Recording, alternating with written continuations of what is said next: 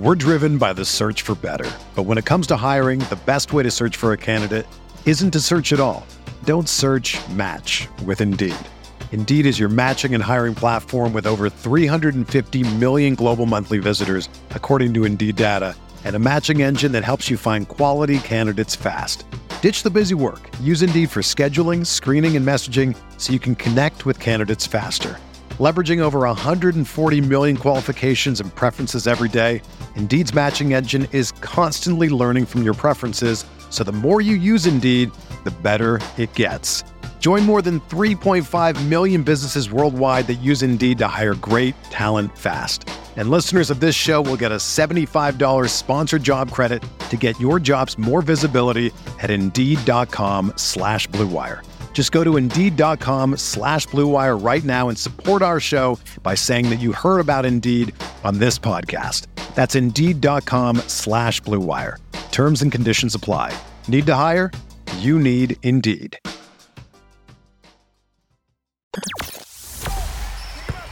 The hottest Knicks tape you'll find online. Knicks all day. We bleed blue and orange. This is Knicks Fan TV, your one-stop shop for the ultimate New York Knicks fan experience.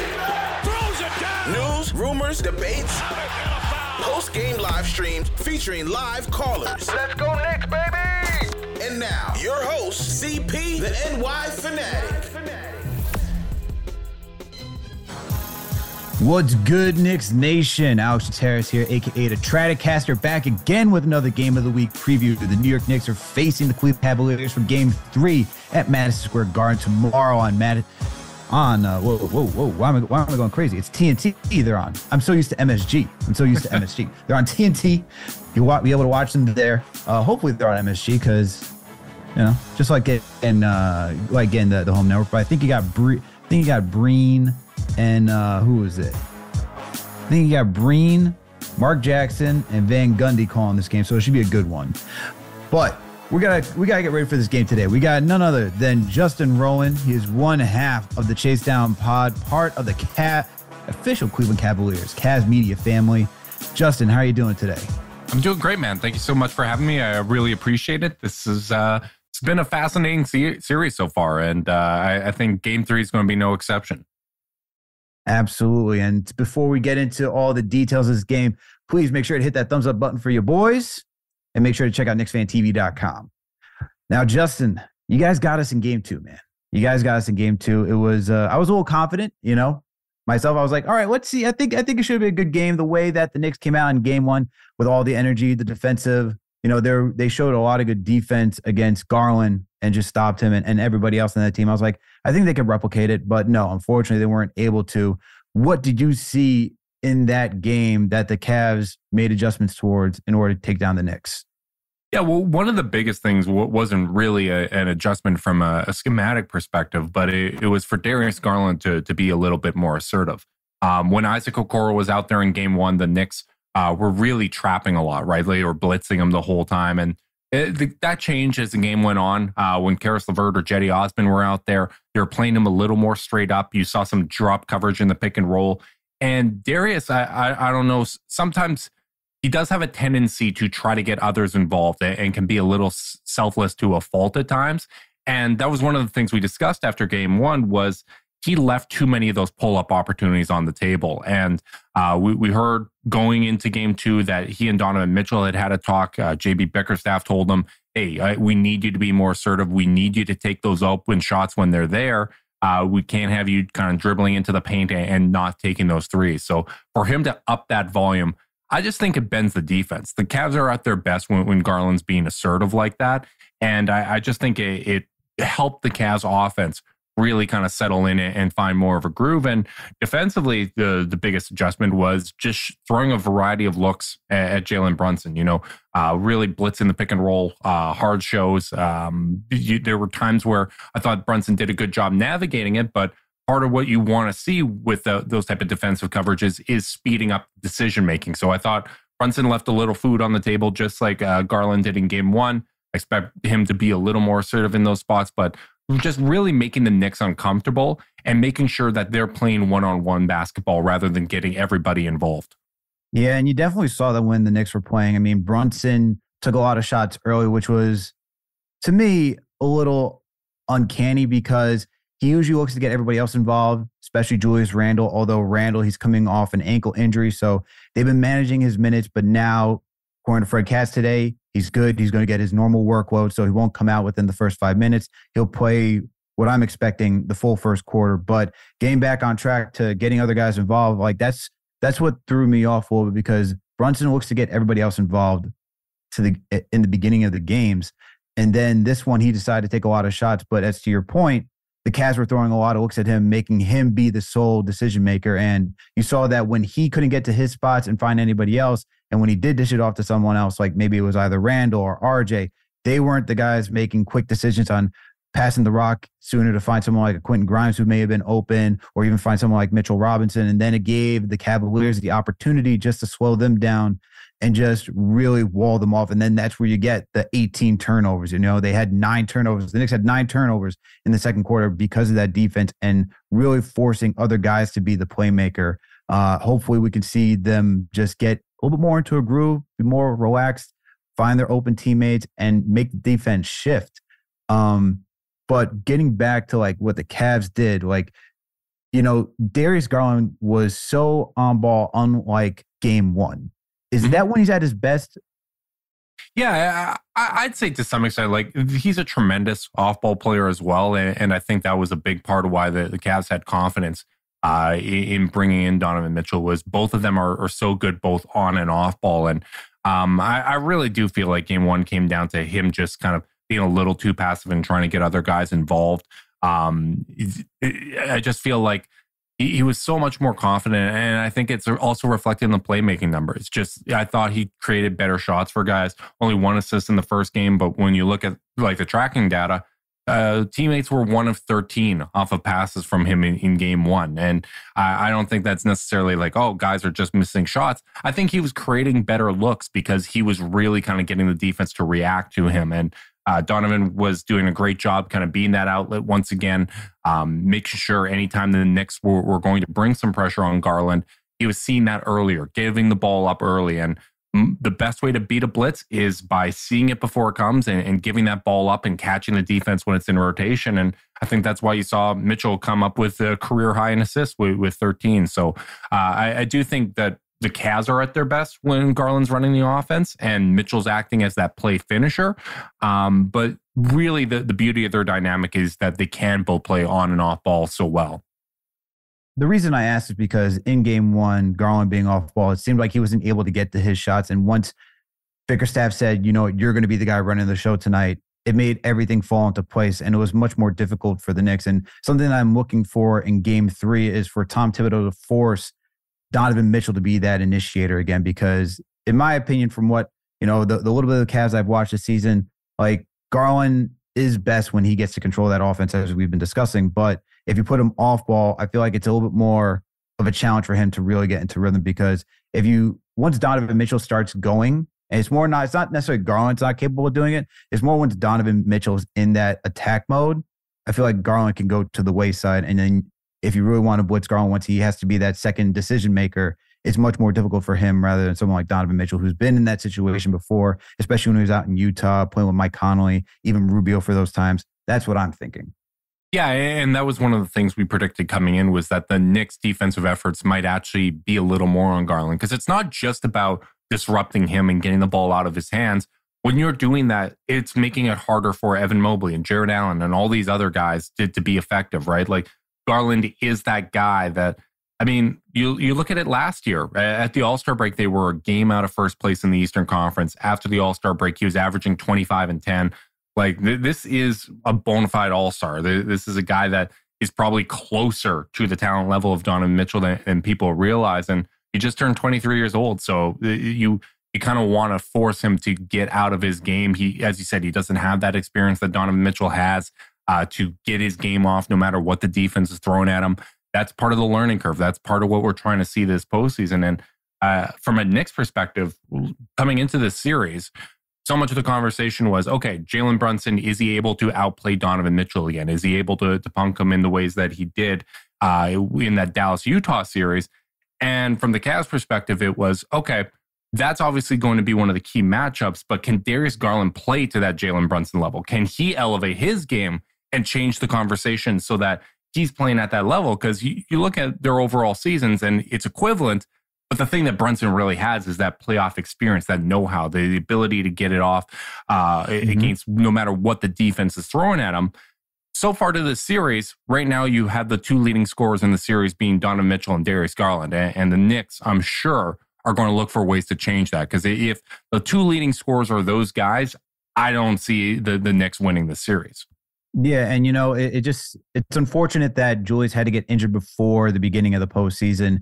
Some may look at it as like uh, a blessing for him to like really rest his body, get his mind correct, because he started to see you started to see him get a little frustrated towards the end of the season. I mean, that's that's the challenge of an 82 game season, right? And he played, I think it was like 78, 79 before.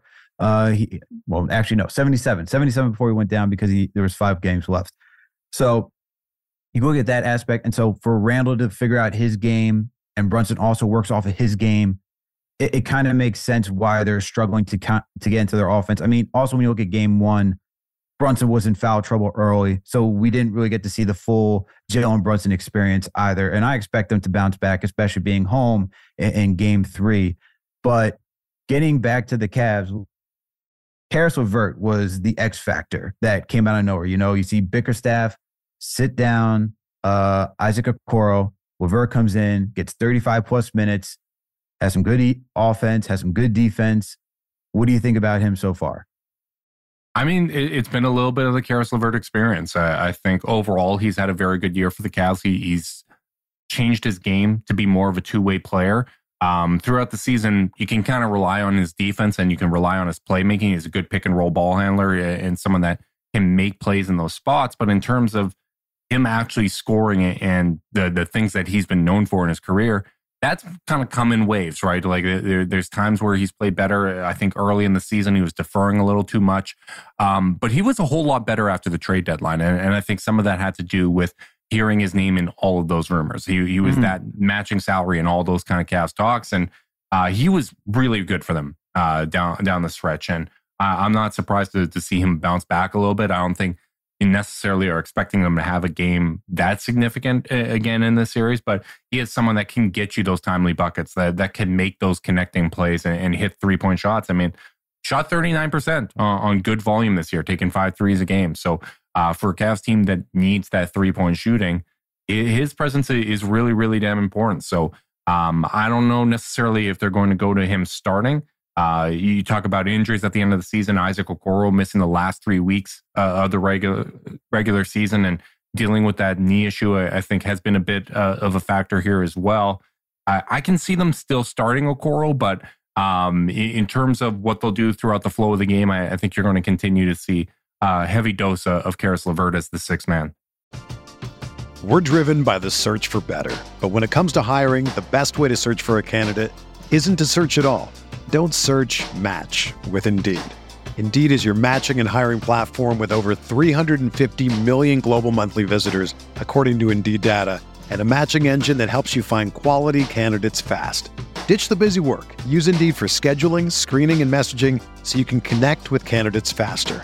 Leveraging over 140 million qualifications and preferences every day, Indeed's matching engine is constantly learning from your preferences, so the more you use Indeed, the better it gets.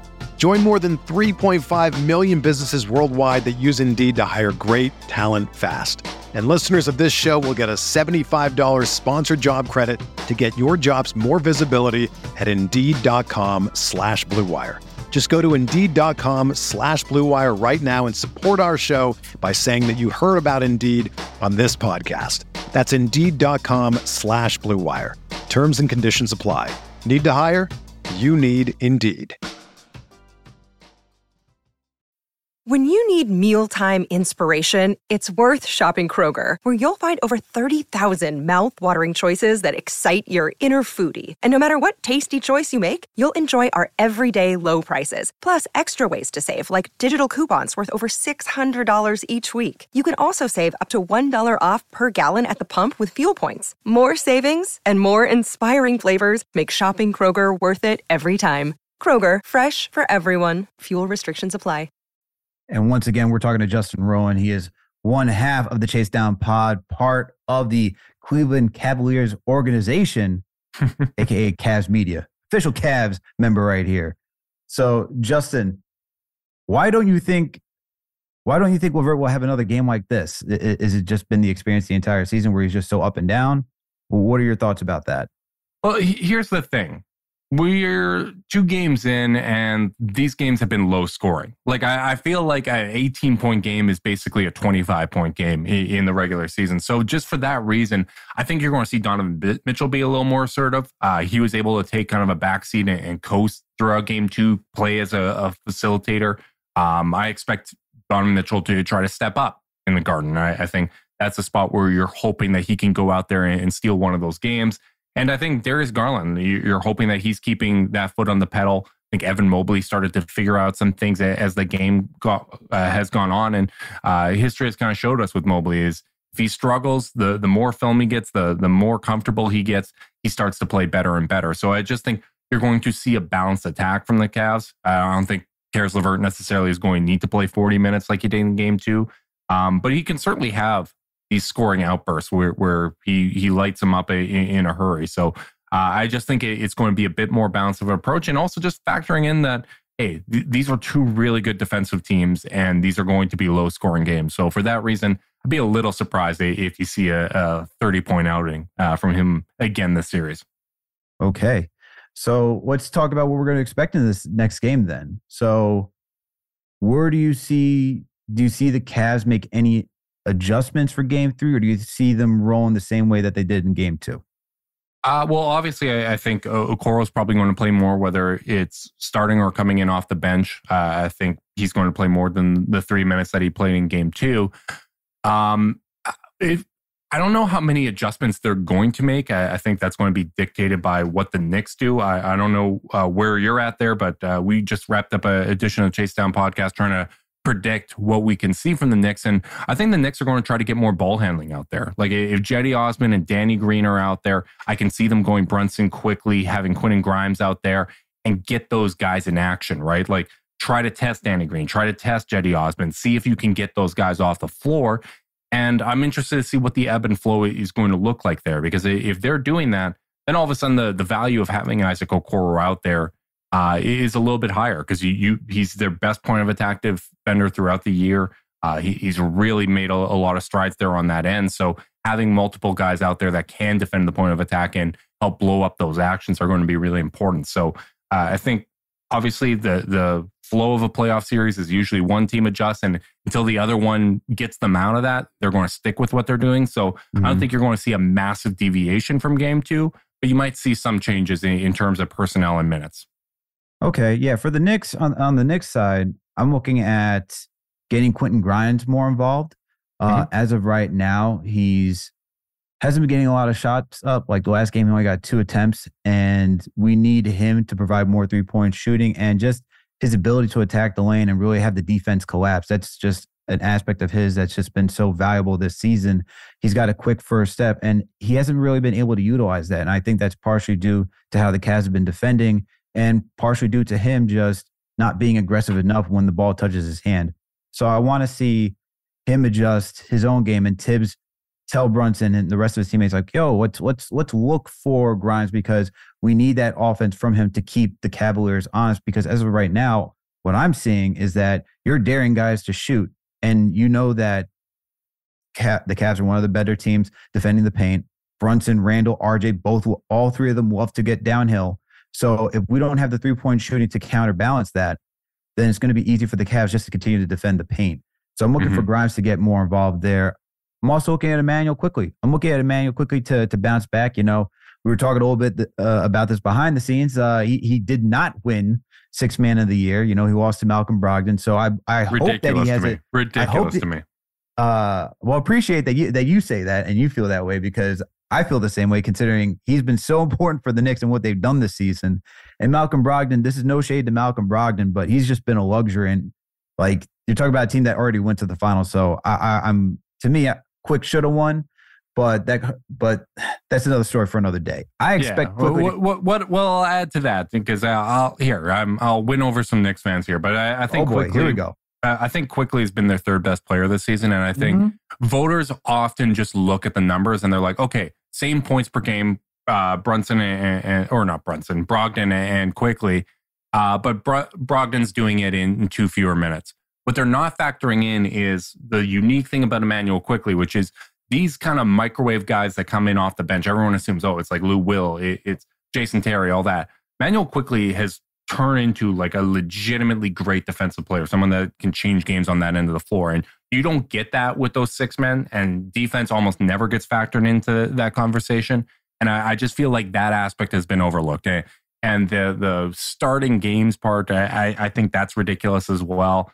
Um, I don't think that's a, enough of a factor, and I just I feel like it's ignored his two way impact and just how important he is w- within kind of the the Knicks hierarchy. Because I think people still assume that third guy's RJ Barrett just based on draft position, and uh, for this season, I'd probably put Immanuel Quickley and Quentin Grimes over RJ in, in terms of their impact on the season.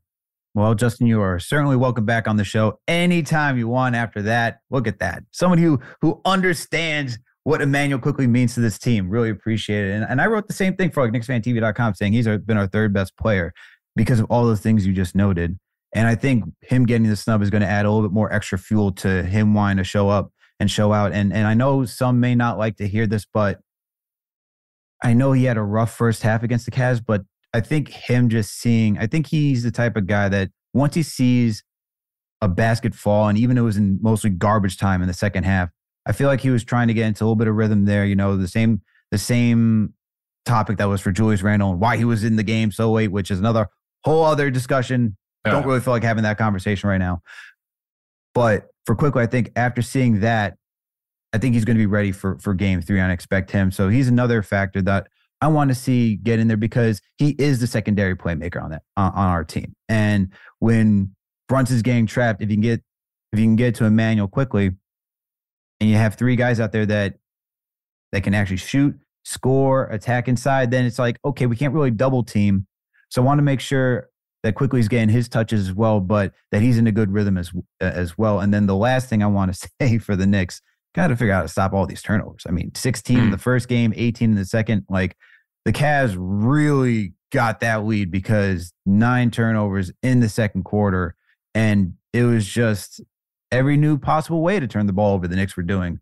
And the Cavs were just capitalizing on all those turnovers. So I want to see the Knicks be able to reduce that because they were they've been awesome on the season when it comes to protecting the rock, averaging 13.1 turnovers per game. Uh, one of the top five or top 10 in the league, I believe, when it comes to protecting the ball. So I'd like to see them get back into those habits as well. Yeah, yeah, t- totally agree. And post All Star break, the Cavs were uh, among the best teams in the league, maybe even the best. I can't remember uh, of generating turnovers, right? And that's something that they're going to continue to try to do. And I, I think until the Knicks show that they can beat kind of that aggressive defense and, and Quickley and Grimes and these guys showing up and, and showing that secondary playmaking, they're going to keep blitzing, right? Because if they're forcing Brunson, if that pass to Quickley or, or, or Grimes is a lob pass rather than, you know, a, a, quick skip pass. That gives the defense time to rotate and reset. And I, I think what we've seen so far from the Knicks in this series, and like they won the first game with the possession battle, right? Getting those offensive rebounds. They were not good offensively. They haven't been good offensively yet in this series. And the Cavs are going to keep trying to keep them in that one on one basketball because I, I feel like right now, guys are catching it. They're looking to get into their individual offense and then they're giving the ball up. And, and, I think that's the space the Cavs want them in because even though Julius Randle's an all NBA talent, even though Jalen Brunson's one of the best point guards in the NBA, and they are great, tough shot makers, goes back to what I said about how the Knicks are probably going to defend Garland. If you're keeping them in that tough shot making mode, playing one on one, it's going to make it so much harder for other guys to get involved. And in the case of uh, Quentin Grimes in particular, I really feel like when he's at his best, it's a reflection that the Knicks offense is at a healthy place. He's playing within that Knicks ecosystem, right? Like he's not mm-hmm. someone that's going to get that get his offense off on his own, like Jalen Brunson, Randle, or even Immanuel Quickley. For him, it's okay. The offense is flowing. I'm getting the ball. I'm attacking a destabilized defense with, with my quick first step or that beautiful, beautiful jumper he's got with the high release point. That's usually when he's at his best. So if the Knicks are going to stay stagnant offensively, I think it's going to be hard to get Quentin Grimes involved.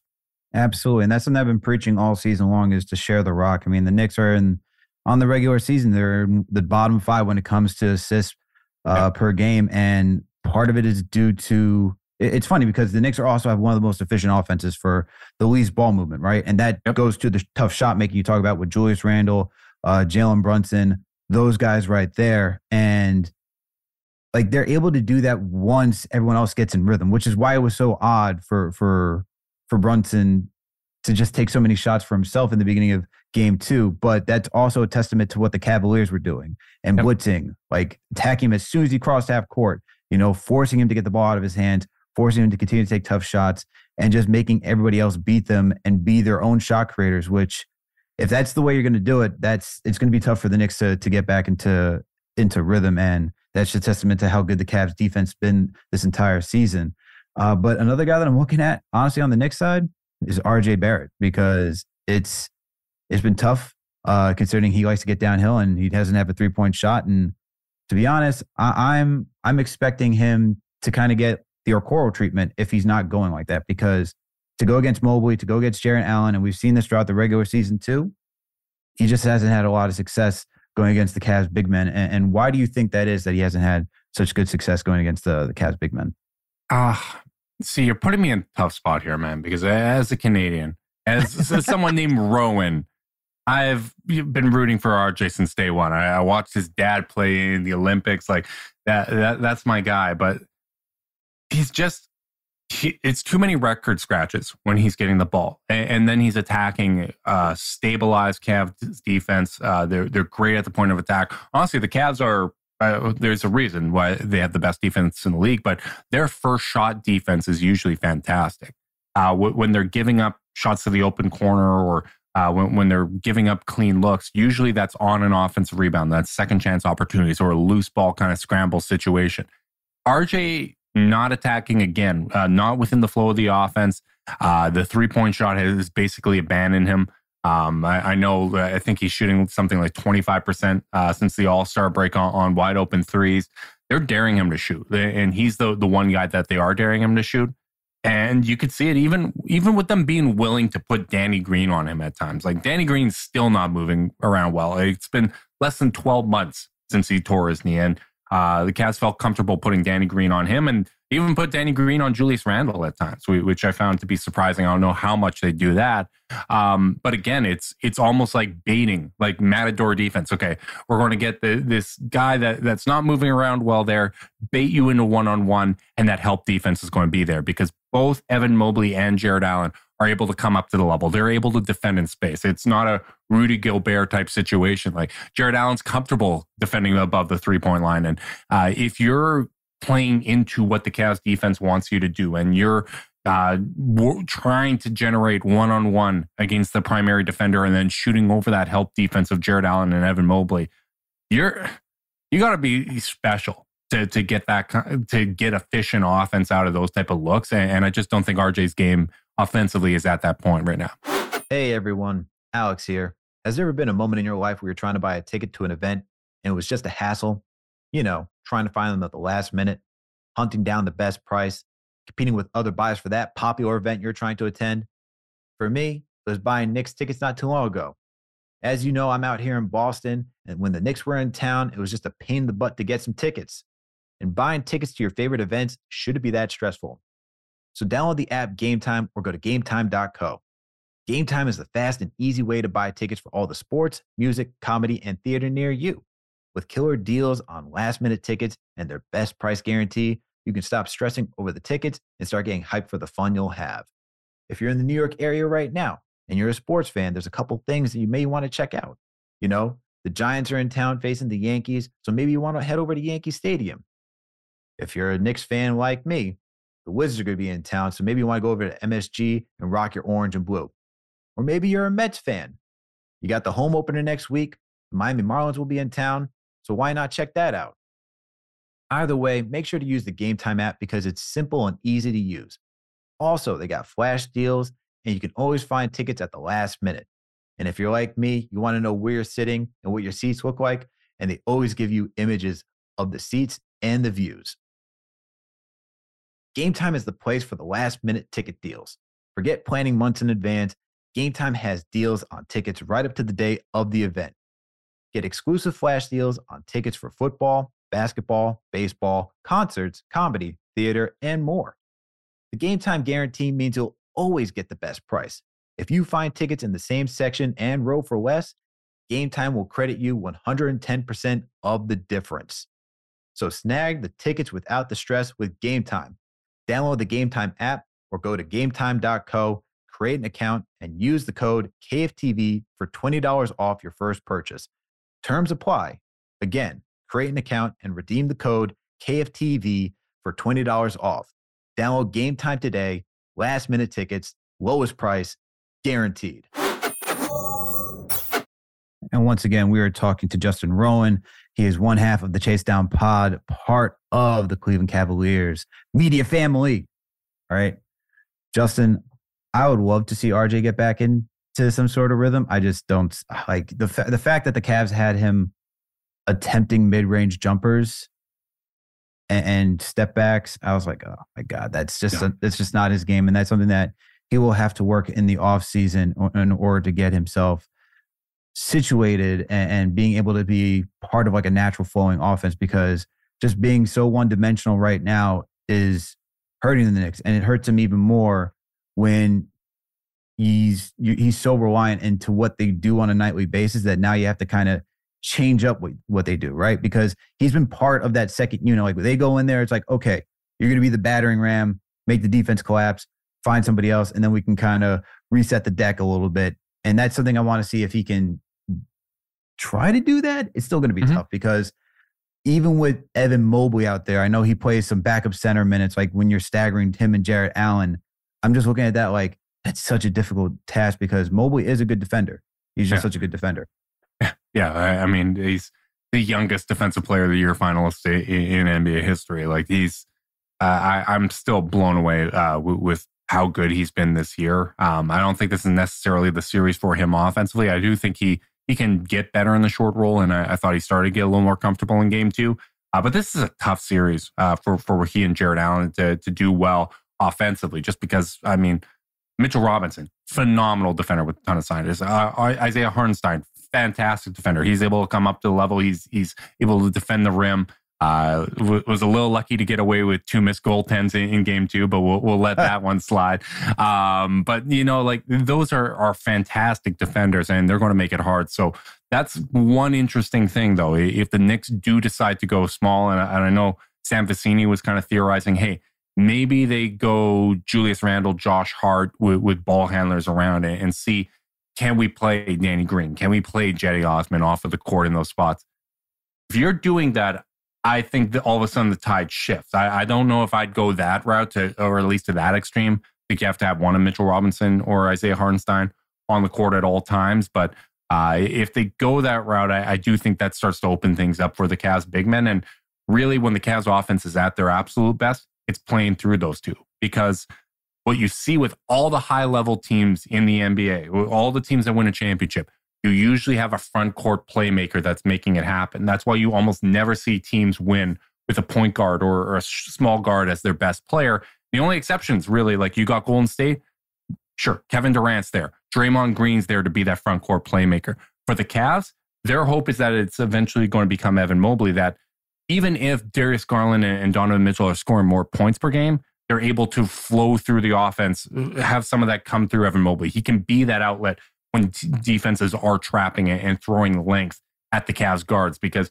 even going back to to the Spurs where, where Tim Duncan was playing in that role and opening things up for Tony Parker and Manu Ginobili. I think that's the the type of role that they see for Evan Mobley, but he's still 21 years old, man. Like it's it's nuts. Like it's I, I think these reps are very valuable for him, but it, it's against the Knicks' length and toughness and, two really fantastic defenders. I just I don't see this being a, a, spot where you see him get one of those 25, 30 point games.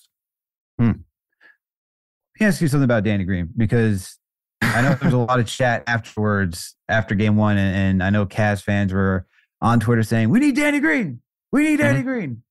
Are we going to see a lot of Danny Green in this series? I think you're going to keep seeing spot minutes from him. Uh, I don't think this is someone that you want to have out there for long, extended periods of time, but having someone out there that you're going to have to respect that, that you're, it's going to open some things up. I, I, can see him continuing to get like that kind of 10, 15 minutes per game, um, being that eighth guy in the rotation. I, I, think that's kind of the sweet spot for Danny Green. I, I still think part of my guess uh, of bringing Danny Green in is it's going to make it easier for them to sign him this summer. Uh, you're, you're going mm. to have his rights. And, and at that point, when you look at the history of ACL injuries, it's usually year two where these guys start to look a little more like themselves. And the Cavs, obviously, they, they have a core that they're very happy with, and they're going to try to find that value on the margin. So I think that's kind of the long term vision for Danny Green.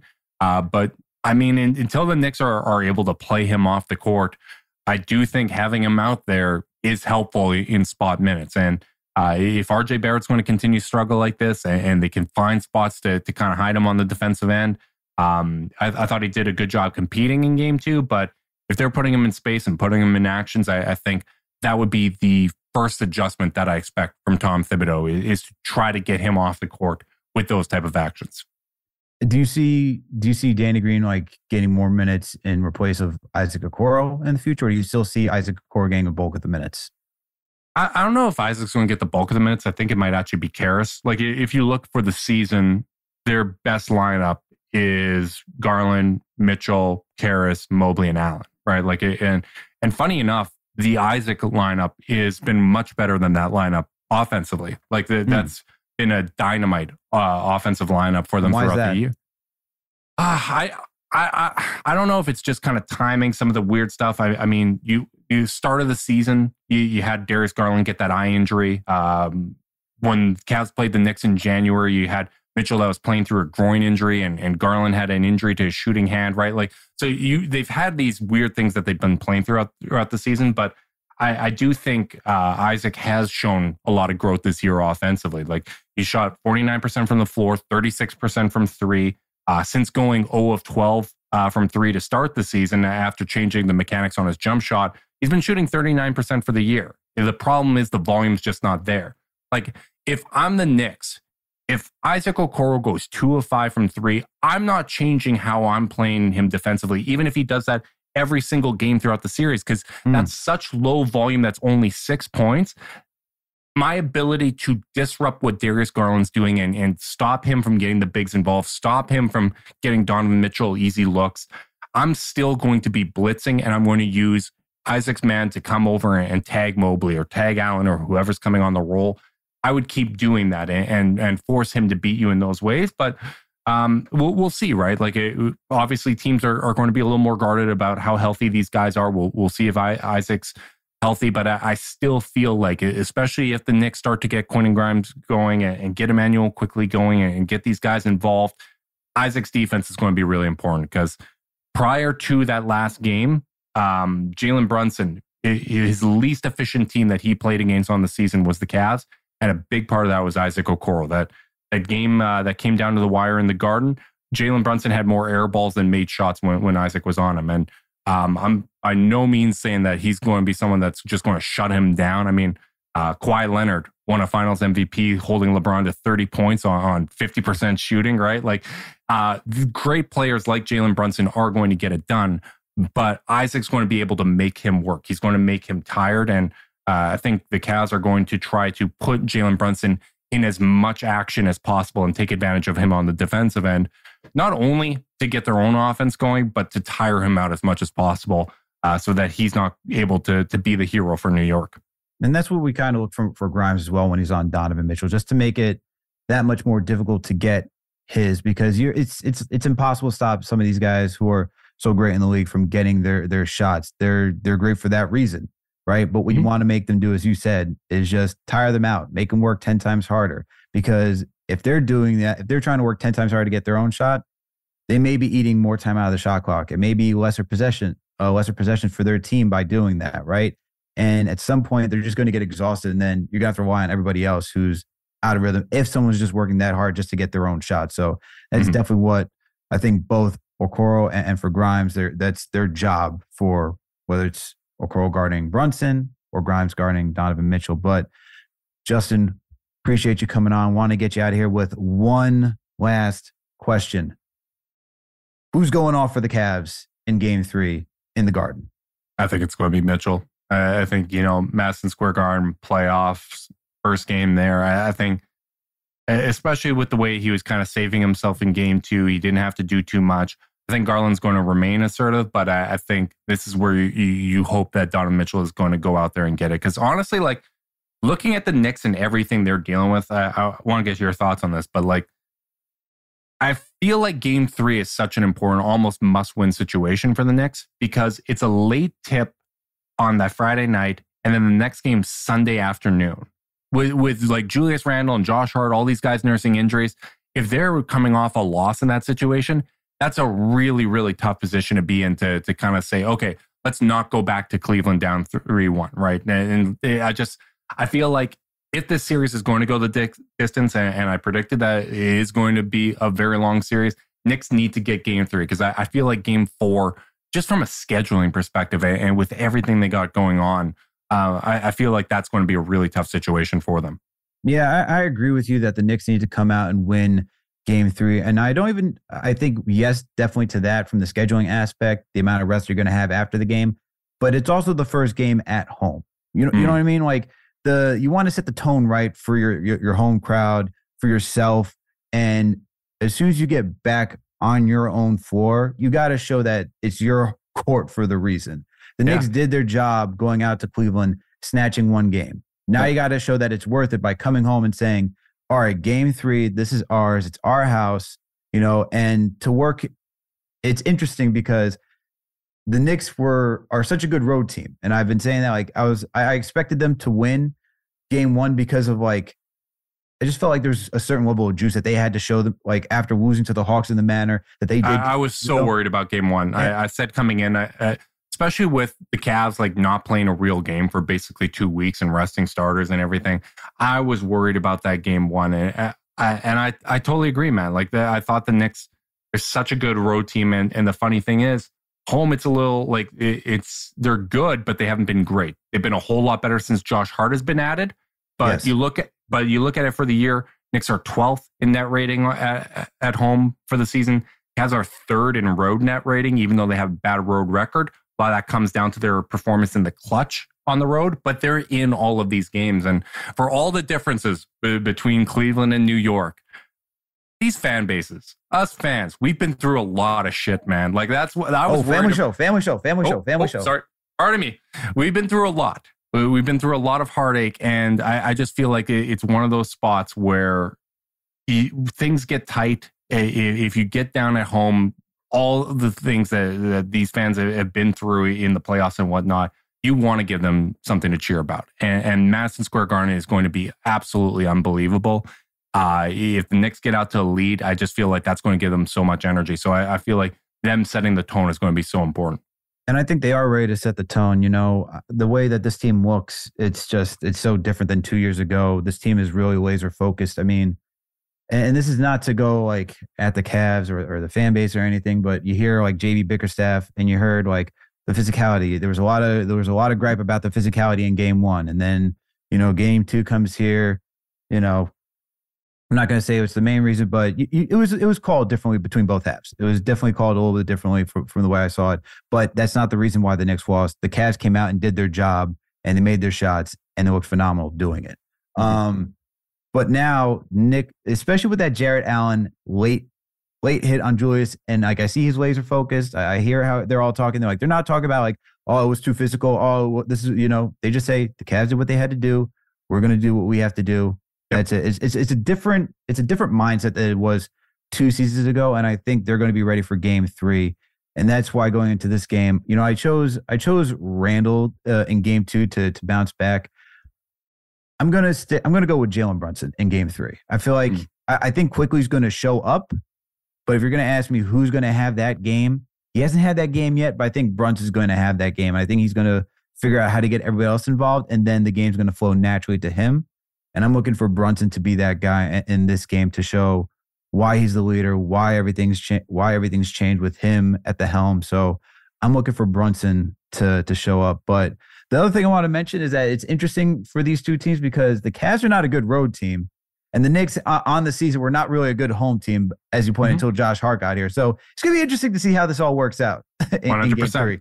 Yeah, one hundred percent. It's been something we talked about all year. Is that I, have kept arguing that the Cavs are better than the record on the road. Like I said, third best net rating uh, on the road. Usually, that's a little bit better of an indicator, but it's come down to the clutch. Like that's what it's been. It is on the road. They wait too long to get into their sets. You, you and when they wait too long to get in their sets, they're not getting the bigs involved, and it devolves into Darius Garland or Donovan Mitchell going one on one in those spots. And um, I, I think they did a better job of that throughout the close of the season. And a lot of road games down the stretch to, to go out and earn home court, beating Miami in the clutch, beating Brooklyn in the clutch. Like uh, all, all these big wins on the road. This is going to be the real test, though. Madison Square Garden, prime time, big time moment. Donovan Mitchell ma- making his uh, playoff de- debut against the Knicks. Like this, this is going to be something special. Absolutely. And Justin, thank you so much for coming on today's show to preview game three please let our listeners know where they can find you and if you got anything coming up that we should be on the lookout for. Yeah, absolutely. Uh, you can find me on Twitter at Cavs Canada. Just slap the Cavs in Canada. You'll find me there. I apologize for everything else you see after that point. Uh, you can find Chase Down wherever you get your podcast. You can also find us on the Cavs YouTube channel. Uh, we're going live after every game for the remainder of this series, as well as the playoffs. If it does go beyond that, fingers crossed. uh, so, but uh, yeah, wherever you get your podcast, wherever you're listening to this, you can probably find us as well. Awesome, Justin. Once again, thank you so much for coming on.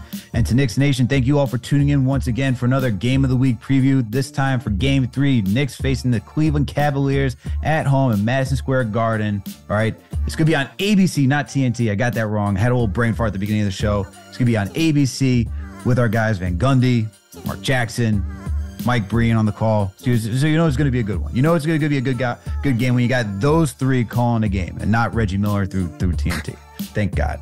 All right. But make sure Knicks Nation hit that thumbs up button for your boys and make sure to check out KnicksFanTV.com. After every game, you get Remy's recap. And last and certainly not least, if you're going to go to the game or if you just want to go hang out, happy hour mixer between OmniFan and KFTV Friday at 4:30 between 4:30 to 7:30 p.m. April 21st. Make sure to go head over there. And if you're going to the game or you just want to hang out, watch the game, make sure to go get your tickets right now online. You can go to any of the IGs and go find go find the link and go check it out. But thank you, Knicks Nation, for tuning in. We out of here.